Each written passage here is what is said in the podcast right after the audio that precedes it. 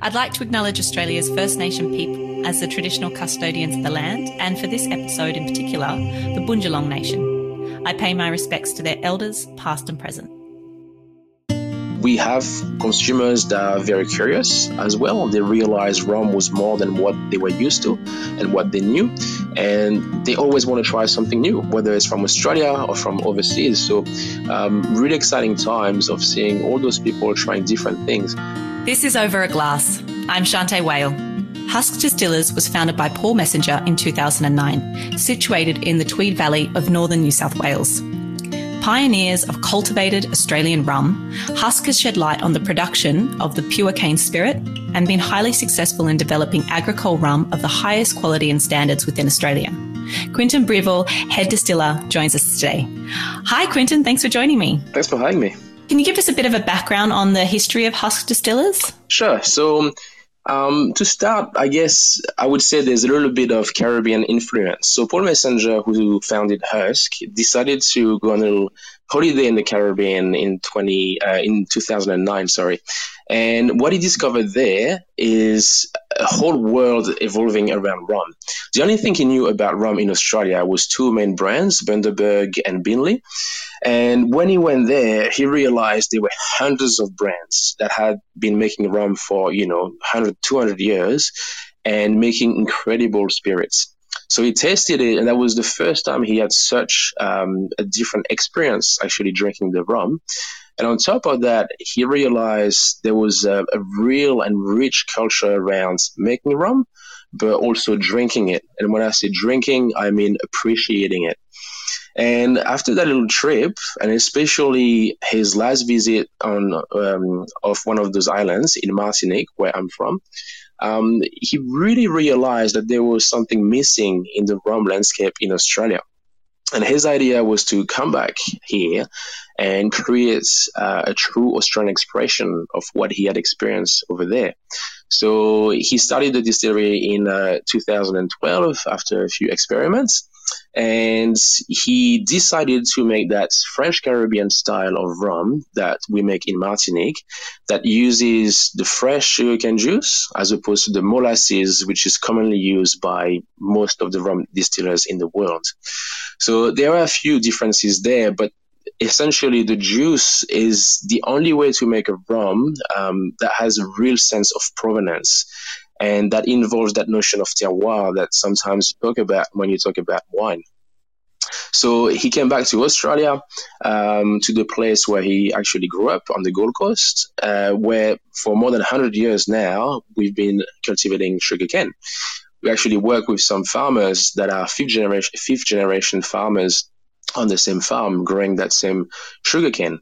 And we decided to um, start making that style of rum um, in a place that had that culture of making rum, but also a very special place in Australia and in the world because we are actually located in the deepest caldera in the southern hemisphere. So, a caldera, for those who don't know, um, is the large depression formed after a volcano erupts and collapses. And that creates a very special place. Um, and that's what pretty much is responsible for the beautiful um, beaches that we've got, for the fertile soil, for the surf breaks, and the lifestyle, I guess, that the people have enjoyed uh, for all those years here.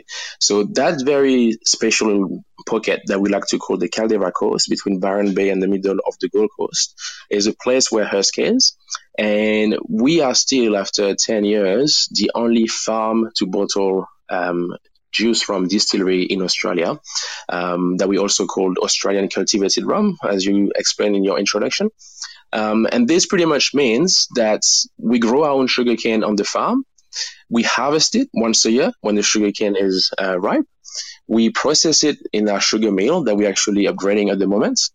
Um, with that juice, we ferment it to create alcohol. We distill it, age it, bottle it on site, and then obviously enjoy the final product. So a very special process that I would say is not only unique in Australia, but in the world, because when you think about it, there are not that many distilleries that are single estate using what they grow to make um, the product that they want to sell. So very special place um, with you know a little bit of influence from the, from the Caribbean, but a true Australian spirit in what we're trying to achieve.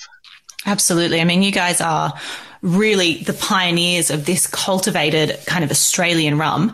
Let's talk about some of the challenges of making agricole rum as opposed to kind of what we call traditional industrial rum. So rum from molasses. Um, talk to me a little bit about why that is more challenging, but why, why that adds to the final product. Sure.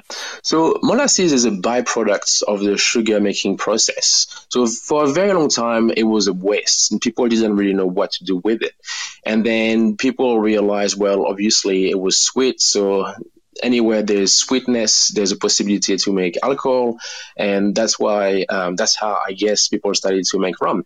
So that was pretty easy. Molasses is very stable because it's been going through a whole industrial process, as you said. Um, so it can be stored, it can be shipped all around the world. You can make rum from molasses in Canada, in Scotland. It doesn't matter if you don't grow your own sugar cane, you can still make rum. Um, juice, on the other hand, it's a very delicate product. So as soon as you cut the sugar cane, it's a little bit like wine. Um, as soon as you harvest um, and pick that grape, you've got all that wild, um, uh, you know, the wild yeast bacteria that are on the fruits or on the stick of the of the sugar cane. They're going to travel um, through the cane stick, and all of that is going to start a fermentation process.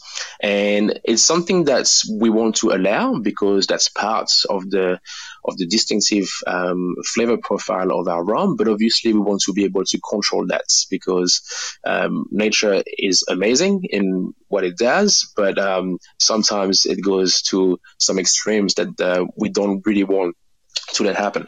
So um, it's a it's a pretty much a race and a balancing act for me to um, first decide when the sugarcane is ready to be um, harvested, and from that point on, um, harvest it and then process it as quickly as possible to be able to have the best expression of that sugarcane possible. So typically, we would cut the cane. A few hours later, it would be uh, crushed, and then as soon as the juice is extracted, um, less than a few hours later, um, our yeast is pitched into the juice but obviously all that wild uh, yeast that I, um, that, I, that I spoke about is already in action in that juice. And the first few hours of your fermentation is always going to be a natural fermentation, followed by a more controlled fermentation with the yeast that I've added.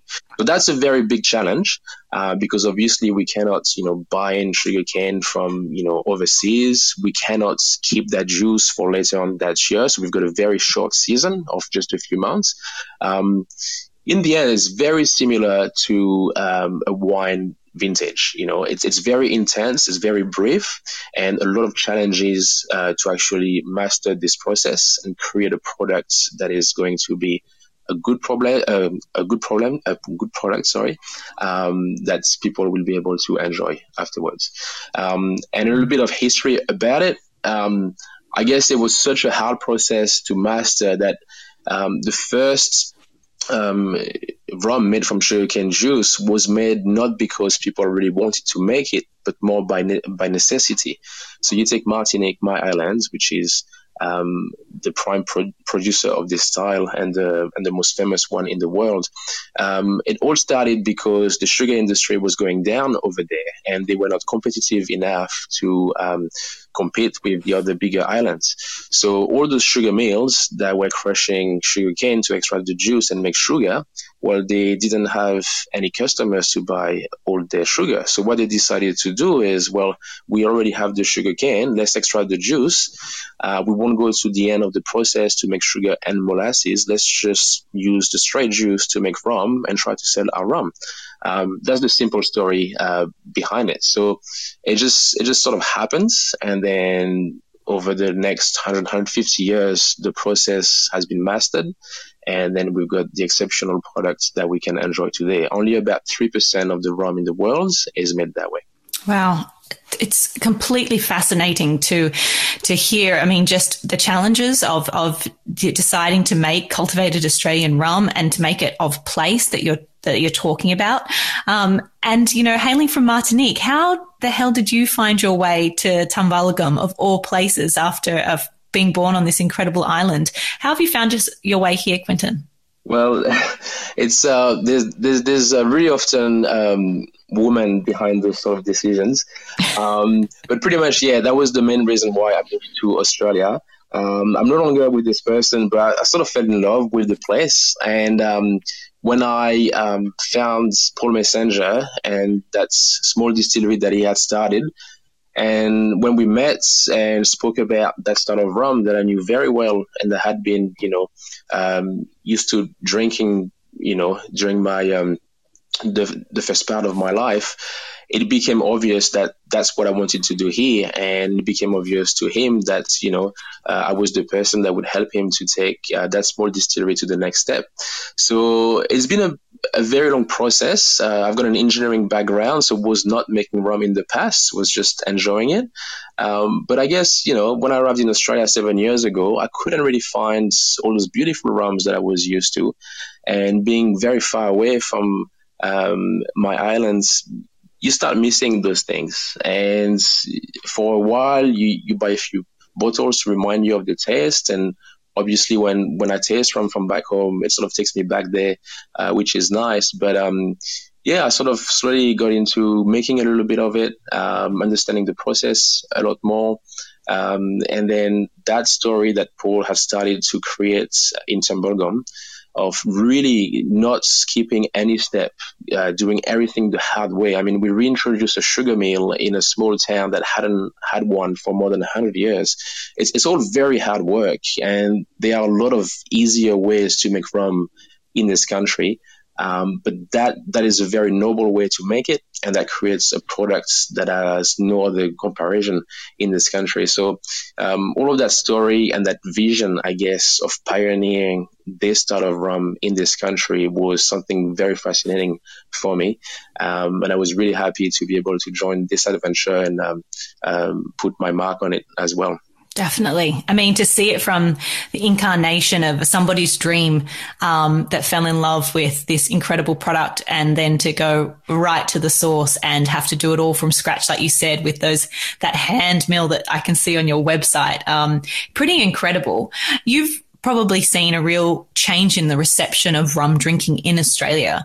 Um, and how have you seen that kind of change over your time of launching these products? I mean, I think spiced rum is, you know, a completely different category and we have a, di- a completely different set of drinkers here in Australia. But talk about um, the reception of, of what you've seen in your time. Yeah, so like I was saying, even before I started with Husk, um, rum was um, was not very developed in Australia. And when I say that, I mean there's always been a lot of drinkers, uh, but drinkers of the same style, and then you know a few select products. Now we have hundreds of rums from all around the world available here, which is great. And since I started with Husk and trying to introduce again that's um, uh, juice rums that we call again Australian cultivated rum, um, really changed a few things. And I'm really happy to see when I do master classes and introduce that style to people. They're very curious to know more about that style and ask me, oh, what rum from your island, for example, can I try? And it's been very good talking to importers and hearing that uh, since Husk started to push um, its products, others making juice from have been able to sell more of their rum here. So I think this has helped a lot. We have consumers that are very curious as well. They realize rum was more than what they were used to and what they knew. And they always want to try something new, whether it's from Australia or from overseas. So um, really exciting times of seeing all those people trying different things. The last point would be so agricole rum, as we call it in Martinique, or Australian cultivated rum, as we call it here, is something that traditionally um, we drink unaged. So if you go to Martinique, 90% of what we make and drink is what we call white rum, which is unaged rum. And we've got a very specific way of drinking it in a ti' punch. And well, in Australia, um, rum is known as an aged dark spirit, which is, you know, very, very different.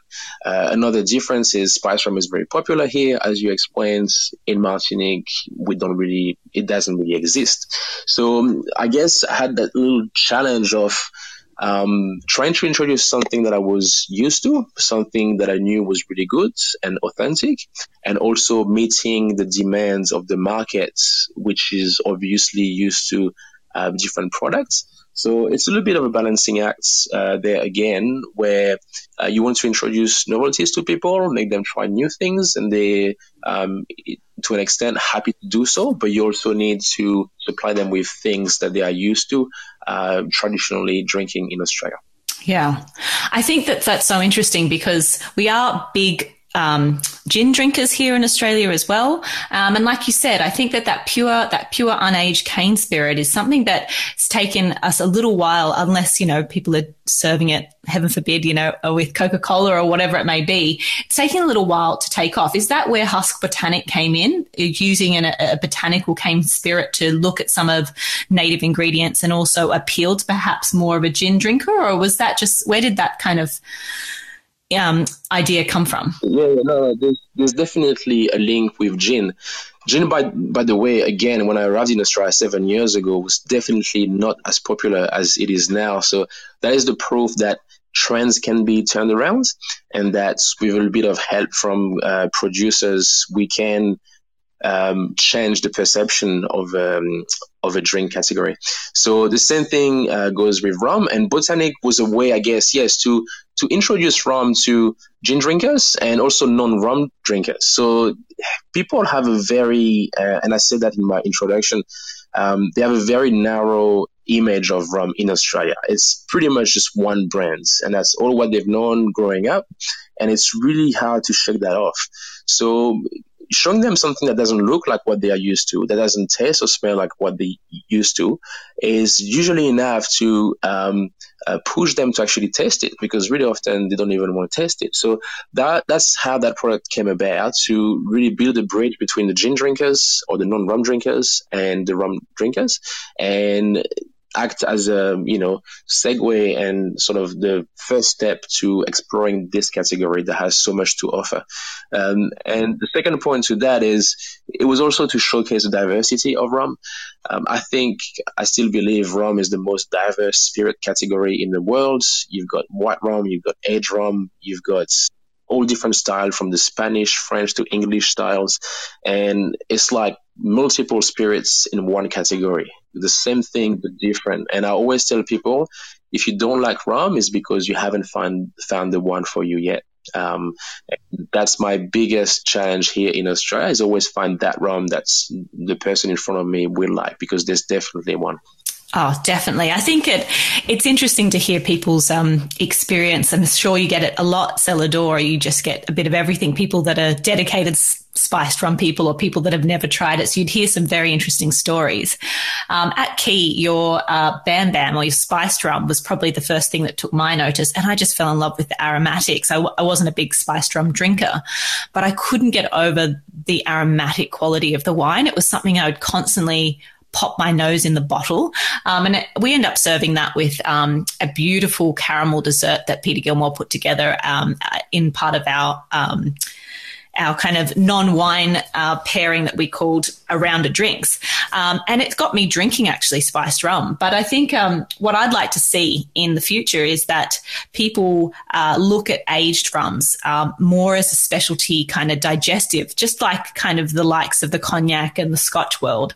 I really would like to see people drinking a little bit more aged rums because I think it is an incredibly fine spirit. And it's probably what I would gravitate to these days if I was going to have a rum of itself, just uh, just neat. But you have released um, a couple of specialty beverages, um, being that you had the uh, 1866 Tumbulgum rum and the um, Triple Oak as well. Is that something that Husk is going to continue doing? Absolutely. And we actually released um, another product in this line in August last year um, called the Lost Blends we made about 760 bottles of that one, and it was sold out in a few hours. So um, we still had up until this year very limited stock because obviously you need to make the spirit and age it for several years um, in the barrels before you can bottle it and sell it. But from the second part of this year, we should have multiple limited releases coming out every year. And hopefully from 2023, we should have um, um, permanent range of products, age products coming out that are not spice. So just like you say, spice rum is a big category, and people um, I, I, guess tend to associate spice rum to rum altogether. But um, you know, for people like me, uh, who's from the Caribbean or people in other countries that are a bit more mature when it comes to rum, um, really see spice rum as that fun um, subcategory of rum. A, rum is, before anything, a very noble um, spirit that you age and enjoy, like a good cognac, like you said, or like a good whiskey. Um, and I've got beautiful rums in my in my collection, you know, that are 10, 15, 20 years old, and those you can have them as a, as a digestive, um, as you explained, just neat or on the rocks. So this is definitely something we're moving towards um, at Husk. But like most things, you know, um, like I said, we're not taking any shortcuts with the approach that we are taking. And to build the brands and build the flavor profile that you're happy with, it takes years and years. And Paul and I always say it's a 20 year process to establish this brand. And we didn't make things, uh, you know, easy for us because you've got all the farming part of things, which is you know, in the final product, there's probably, uh, I would say, at least half of the process that happens um, on the farm, just growing the sugar cane, making sure it's a good cane, and and this takes time. It takes years, and then you you end up making your product, and you again have to wait years to age that product. So um, there's definitely good stuff coming out soon. Um, so the only thing I can say it's. Uh, stay tuned and be quick to buy it.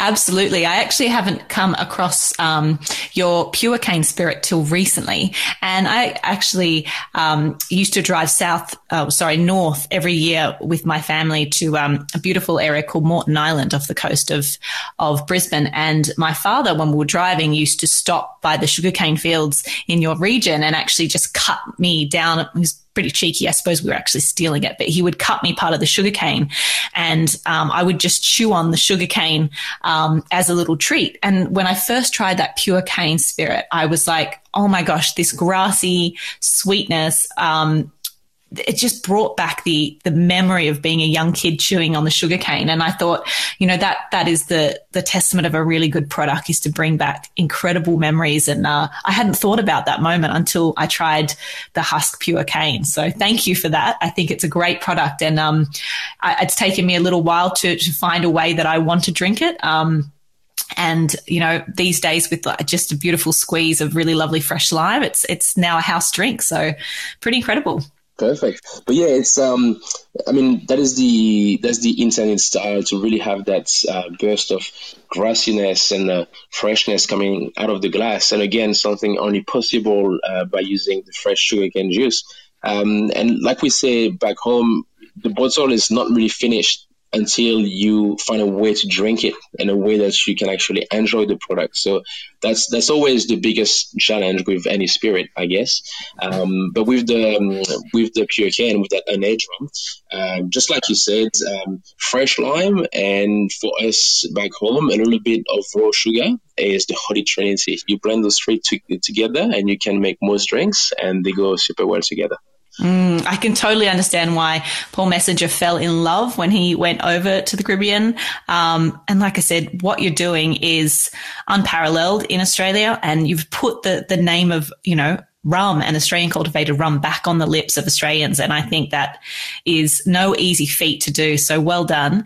I want to talk a little bit about the fact that you've had some horrendous weather up there and the first floods of this year really did affect the distillery. How are you going at the moment? And, and was there a lot of damage done in that in those first downpours? Yes, so um, believe it or not, five years ago when I started with Husk, um, I had been with them for a week and we had one of our biggest floods on history.